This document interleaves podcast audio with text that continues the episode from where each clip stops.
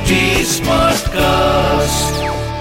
आप सुन रहे हैं एच डी स्मार्ट कास्ट और ये है फीवर एफ़ प्रोडक्शन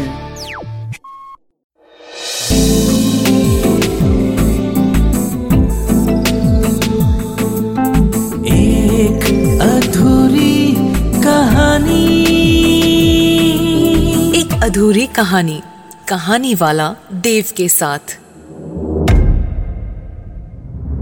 ज़िंदगी एक पूरी कहानी है, या छोटे छोटे किस्से हैं एक साथ। ये जिसने समझ लिया, उसने ज़िंदगी जी ली। लेकिन जिनको ये मरने के ठीक पहले समझ आया, क्या वो मरने के बाद भी जी सकते हैं? आशीष अपने कॉलेज में सबका हीरो था। लड़के, लड़कियाँ, हर कोई उस पर जान छिड़कते थे। आशीष का ये आखिरी साल था कॉलेज में। पढ़ाई लिखाई में अव्वल, खेलकूद में तेज और लड़का दिल का भी बहुत अच्छा था। बस एक कमज़ोरी थी उसकी। कभी कभार उसे अजीब से दौरे पड़ते थे। उनके दौरान वो आशीष नहीं होता था, बल्कि कोई और ही बन जाता था। कोई कहता था, प्रेत बाधा है। कोई कहता था, मानसिक बीमारी है। तो कोई कुछ कोई कुछ। लेकिन आशीष की वजह से कभी किसी को कोई नुकसान नहीं हुआ। बल्कि उसने कई दफे लोगों से जा जाकर माफ़ी मांगी कि कहीं दौरा पड़ते वक्त उसने किसी से कोई बुरी बात तो नहीं कह दी। और बस। ये कई वजहों में से एक वजह थी कि लोग आशीष को इतना प्यार करते थे। एक शाम की बात है। सारे दोस्त बैठे गप्पे लड़ा रहे थे जब अचानक आशीष ने अजीब सी आवाज़ में बोलना शुरू कर दिया। तुम सब में से कोई किसी लायक नहीं हो। सब लोग कॉलेज से निकलकर छोटी मोटी नौकरियाँ करते करते एक दिन मर जाओगे। कोई बड़ा आदमी बना भी तो सिर्फ़ पैसे से बनेगा। ऐसा कुछ भी नहीं करोगे जिससे लोग तुम्हें याद रखें। सबका नामो निशान मिट जाएगा एक दिन। और इतना कह के आशीष जल बिन मछली जैसे तड़पने लगा। आज तक कभी ऐसा नहीं हुआ। उसे दौरे पड़ते थे, लेकिन वो बस अजीब अजीब बातें करता था और यही कहता था, मैं आशीष नहीं, निपुण हूँ। और आज जो दौरा पड़ा, उसमें आशीष की आवाज़ ऐसी ही लगी जैसे आशीष अकेला नहीं, उसके साथ कोई और भी बोल रहा था। आशीष के इस दो आवाजों में बोलने के दौरे के तीन महीने तक सब डरे हुए थे। सबको लगता था कि अब दौरा पड़ा, अब दौरा पड़ा। और दूसरे लोगों के उलट आशीष के माथे पे शकन तक नहीं आती थी क्योंकि उसे ना तो कुछ महसूस होता था, ना ही कुछ याद रहता था। दौरा खत्म होते ही वो बस निढाल सा होकर बेहोश हो जाता था और कम से कम बारह घंटे सोने के बाद उसे होश आता था। लेकिन अब सबके दिलों में डर धीरे धीरे कम हो रहा था कि शायद जब तीन महीने से कोई दौरा नहीं पड़ा तो अब आगे भी नहीं ही पड़ेगा। आशीष शायद ठीक हो गया है अब। एक दिन सवेरे सवेरे पहली क्लास इंग्लिश की थी। सब लोग बैठे प्रोफेसर मैकफॉलन का इंतज़ार कर रहे थे और क्लास में मस्ती मज़ाक चल रहा था। प्रोफेसर अंदर आए तो उनके डर से भी आवाज़ कम नहीं हुई। उन्होंने अपना कोट निकाल के हाथों में किताब उठाई और पन्ने पलटते हुए पलटे। तो क्लास अचानक से चुप हो चुकी थी। पलट के उन्होंने क्लास का हाल देखा तो उनकी सांस भी हलक में अटक के रह गई। प्रोफेसर साहब और सारे के सारे बच्चे ऊपर छत की ओर बड़ी बड़ी आँखों से देख रहे थे और सबकी आँखें एक ही तरफ़ थी। क्लास की छत पे उल्टे होके आराम से पैदल चलते गुनगुनाते हुए आशीष पर। छत पे उल्टे चलने के किस्से के बाद कॉलेज का माहौल बहुत बिगड़ गया था।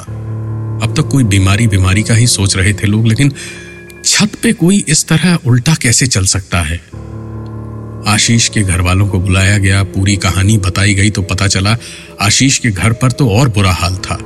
आशीष अपने आप को दिन भर कमरे में बंद रखता था और कमरे से निकलते ही अपने कमरे को ताला लगा देता था।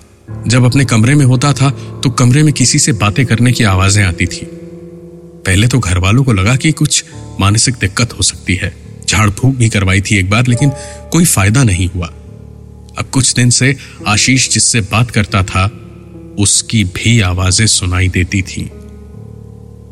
क्या बातें हो रही होती थी, वो समझ नहीं आता था, लेकिन इतना पक्का था कि आशीष किसी लड़के से बातें करता था। कॉलेज से इतनी बड़ी बात पता चलने पर आशीष के घर वालों ने घर पहुंचकर उसे दूसरे कमरे में सुलाया और जैसे ही वो सोया, आशीष के पिताजी ताला तोड़ के आशीष के कमरे में घुसे। पूरा कमरा उथल पुथल हो रखा था। कपड़े गंदे, मैले इधर उधर पड़े हुए थे, करीब दो किलो चिकन की हड्डियाँ और बीसियों अंडों के छिलके एक कोने में पड़े हुए थे। आशीष के पिताजी के लिए यह बहुत बड़ी बात थी।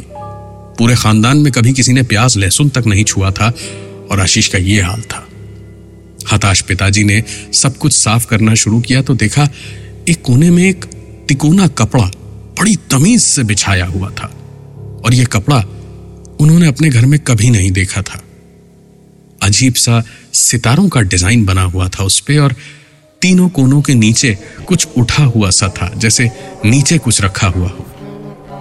आशीष के पिताजी ने कपड़ा हटाया तो देखा कपड़े के तीनों कोनों के नीचे कीले गड़ी हुई थी और बिल्कुल बीचों बीच एक अजीब सा गोला बना हुआ था जिसपे अंग्रेज़ी के अक्षर लिखे हुए थे और एक तरफ़ यस लिखा था, दूसरी ओर नो।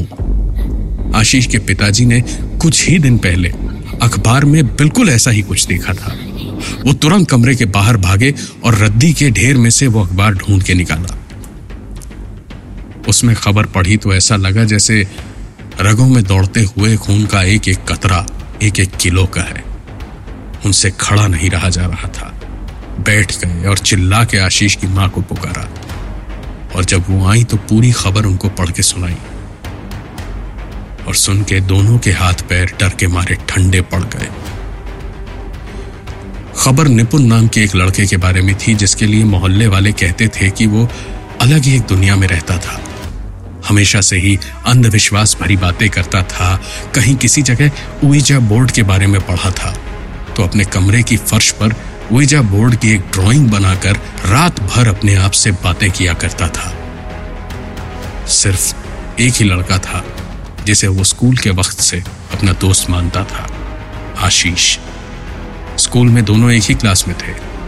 और सिर्फ़ आशीष ही था जो निपुण से थोड़ी बहुत बात करता था। निपुण अचानक एक सवेरे दरवाज़ा नहीं खोल रहा था तो उसका दरवाज़ा तोड़ने पे देखा वो मर चुका था।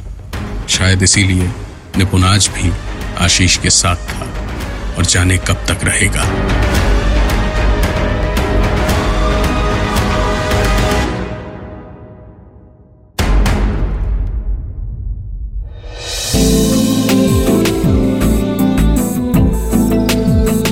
रहे थे।